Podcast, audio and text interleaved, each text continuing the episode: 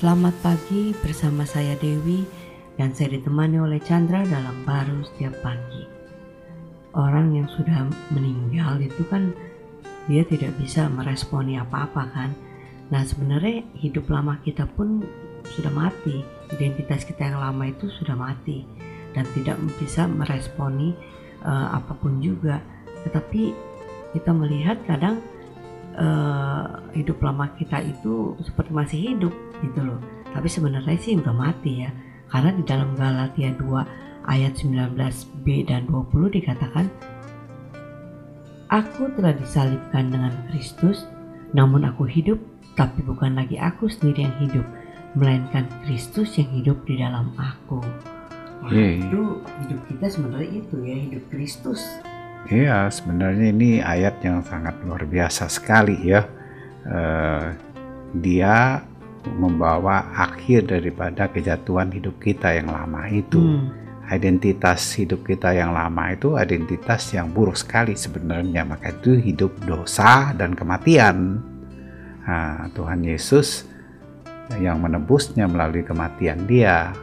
Nah, kita nggak bisa itu, hmm. ya. Tapi Dia apa yang nggak bisa kita lakukan, Dia sudah lakukan sehingga Dia bisa memberikan hidupnya Dia dalam hidup kita. Hmm. Bukan tunggu kita mati dulu baru memiliki hidup itu. Kita sudah memiliki hidup itu dengan mempercayai kamu memiliki hidup itu. Kita itu eh, menghadapi perjalanan hidup ini sangat ringan ya seperti Tuhan menghadapi perjalanan hidupnya. Hmm. Nah, melalui Kristus. Karena kita memiliki hidup Dia dan percaya kepada dia dan kasih dia kan hmm.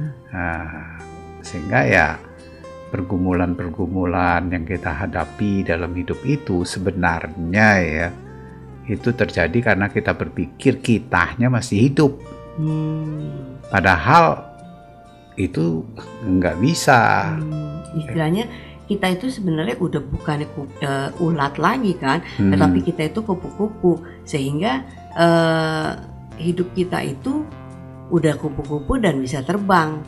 Bukan lagi berpikir kita itu masih ulat dan harus terbang. Itu yang membuat hidup itu menjadi sangat sulit dan mustahil untuk dijalankan. Iya, karena uh, uh, kita sudah memiliki identitas yang baru, yang lama itu sudah berlalu. Hmm. Nah, walaupun kita menghadapi fakta-fakta di dalam kemanusiaan kita, tapi menangnya kita melihat salib yang sudah mengakhirinya melalui Kristus karyanya. Hmm. Tapi kita nggak berhenti di situ, ada kehidupan dia yang bisa kita nikmati di tengah situasi kondisi apa pun juga, hmm. sehingga ya jadi tetap enak dan ringan aja perjalanannya.